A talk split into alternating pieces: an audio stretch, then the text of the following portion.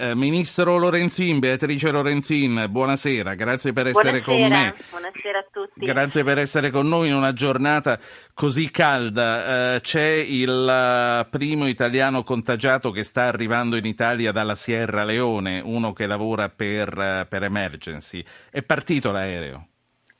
Eh, guardi, il, l'aereo è partito, arriverà nella notte tarda, io ci terrei a dire che è proprio un caso di scuola, uno dei casi che avevamo previsto statisticamente, cioè che potesse ammalarsi un cooperatore italiano eh, in Sierra Leone, visto che stanno aumentando gli interventi umanitari proprio per bloccare il virus.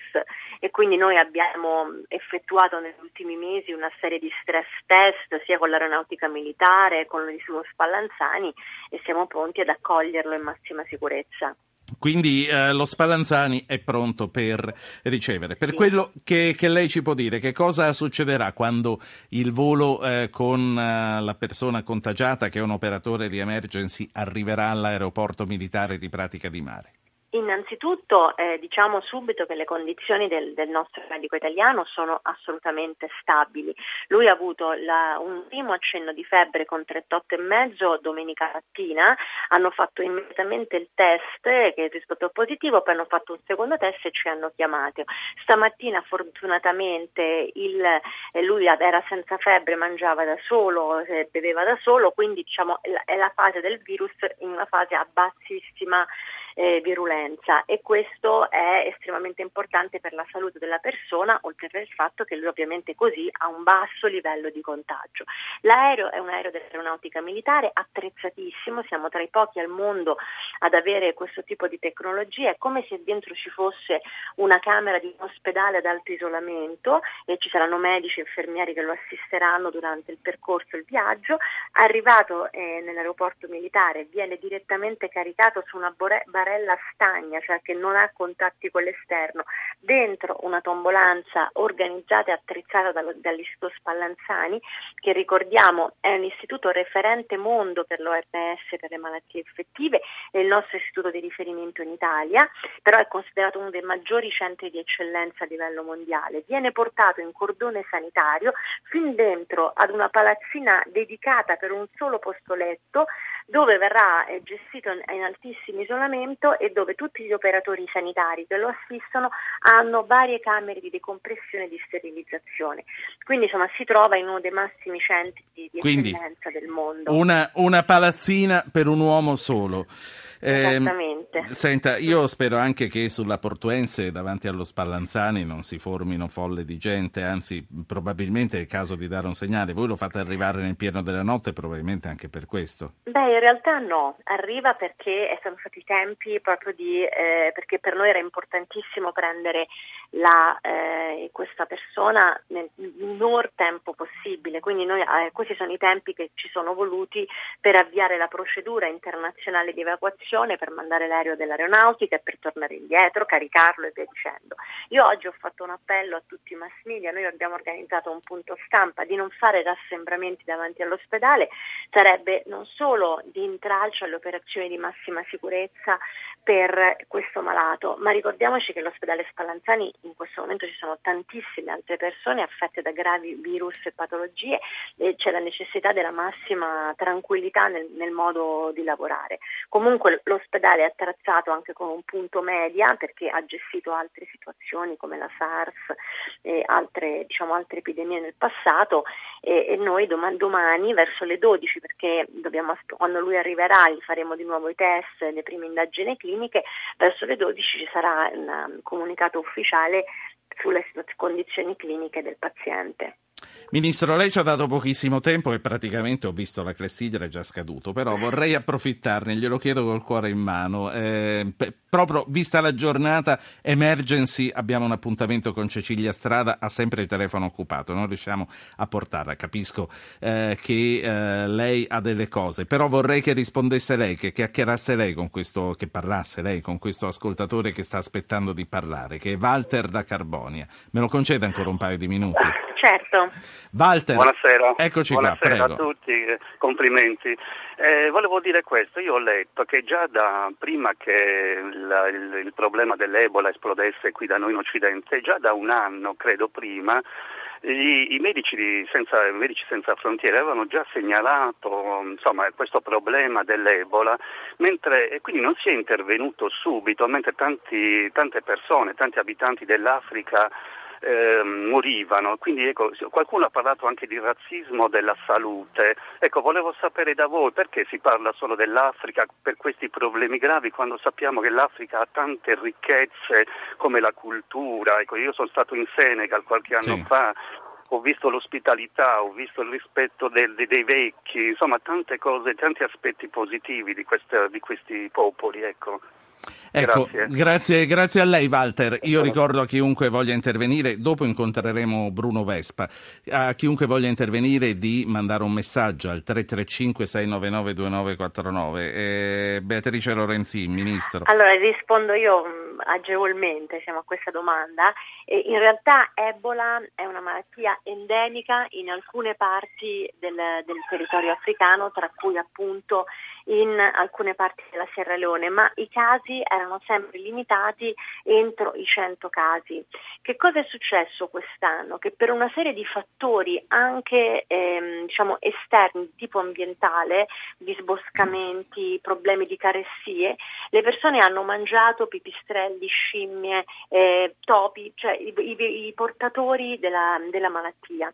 E c'è stato un caso che ha fatto esplodere, che era una, il funerale di una bambina, perché ci sono anche delle abitudini funerarie in cui le persone toccano i cadaveri e poi si sono diciamo, eh, mosse per altri villaggi. Purtroppo l'allarme in realtà è stato dato in tempo.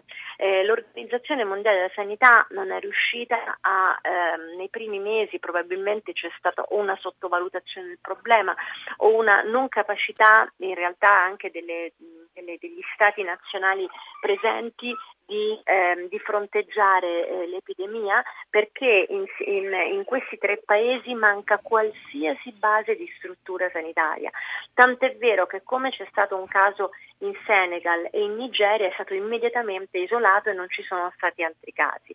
Quando il presidente Obama pochi mesi fa ha detto che questo caso del Sierra Leone di Ebola era il fallimento delle organizzazioni internazionali perché non hanno saputo mettere in campo delle infrastrutture sanitarie per aiutare l'Africa, in realtà è la verità. Eh, d'altra certo. parte il problema è che la salute, noi ce ne accorgiamo solo in questi casi, ormai è un fatto globale. Allora. Cioè le persone viaggiano, viaggiano gli animali, viaggiano gli uccelli migratori e, e noi dobbiamo cominciare a immaginare azioni di strategia globale sui sistemi sanitari. Eh, ministro, anche i nostri sì. cittadini. Ministro Lorenzin, mi faccia salutare Cecilia Strada, Presidente di Emergency, che eh, siamo riusciti finalmente a collegare. Buonasera Strada. Buonasera a voi. Io eh, vorrei, proprio lasciando andare e ringraziandola per il tempo che ci ha dato Beatrice Lorenzin, un'ultimissima cosa, il fatto che già alcuni paesi del Centrafrica siano stati dichiarati Ebola free, cioè che non ci sia più l'Ebola, e che a metà novembre non ci sia stato quel picco che alcuni annunciavano.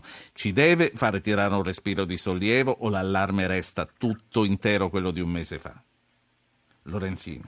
Ah, io, guardi, Sicuramente gli interventi che stanno arrivando eh, sugli aiuti umanitari sono estremamente importanti e stanno dando i risultati, però io credo che noi il sospiro di sollievo lo potremo tirare quando avremo una casistica più, più, diciamo, più solida e più consolidata. D'altra parte c'è la dottoressa Strada che è sul campo lì e credo che meglio di lei poi non c'è nessuno che possa raccontare quello che sta accadendo in questi territori. Congratulazioni, mm, grazie Lorenzin per quello grazie. che state facendo. Beatrice Lorenzin, grazie. Ministro grazie. della Sanità.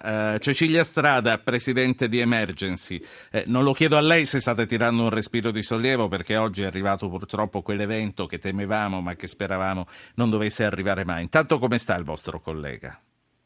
È in buone condizioni, in buone condizioni, ha lasciato eh, il centro da un'ora e mezza, sta andando verso eh, eh, l'aereo che lo verrà a prendere. Eh, parlavo poco fa con Gino Strada che mi diceva è saltato su sull'ambulanza eh, per andare in aeroporto. Allora questo è saltato su, non è evidentemente una descrizione delle sue condizioni cliniche, ma rende l'idea. Io ho capito che cosa intendeva, è in buone condizioni, è, è, stato bene oggi questo ovviamente è, una, è un'ottima notizia. Sì, eh, ma come se ne è accorto? È stato lui, eh, essendo un operatore sanitario, avrà capito immediatamente che qualcosa non funzionava.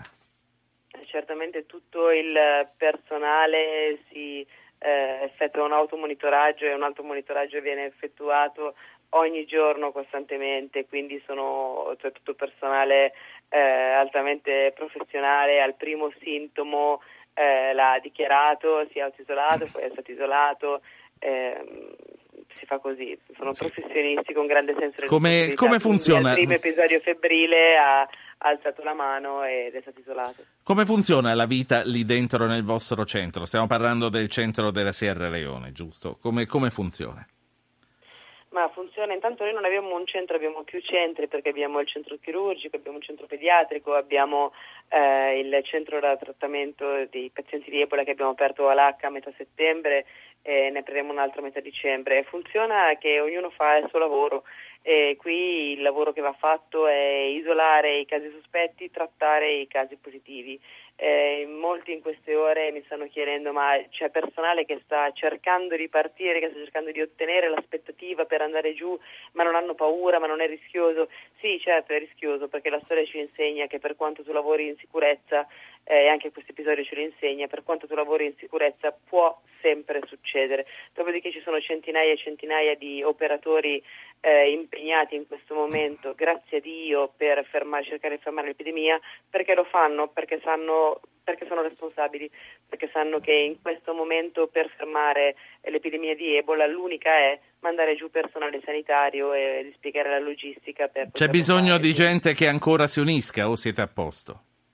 No, c'è bisogno, c'è sempre bisogno, anche perché eh, le missioni per forza di cose sono molto brevi, stai via 11 settimane e torni a casa, eh, non si può Che tipo di personale state cercando? Che, che, tipo di persone possono avvicinarsi a lei se in questo momento ci stanno ascoltando?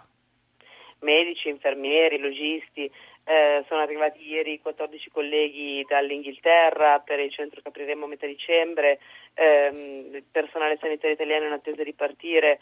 Eh, trovate tutto sul, sul, sito, ci sono tutte le figure professionali che ricerchiamo. E per quanto riguarda il tirare un sospiro di sollievo, sicuramente al di là del caso del nostro collega eh, non si può tirare un sospiro di sollievo oggi in Sierra Leone perché non, non accenna nemmeno a rallentare l'epidemia, ci sono tra gli 80 e i 100 nuovi casi ogni giorno e quindi siamo ancora con un'epidemia che sta crescendo a dismisura e che va fermata. Grazie per quello che state facendo, grazie anche a voi. Cecilia Strada, Presidente di Emergency, buona serata, buon lavoro. Lei sarà a pratica di mare ad aspettare l'arrivo del, del collega. Lei è in Italia, dico bene?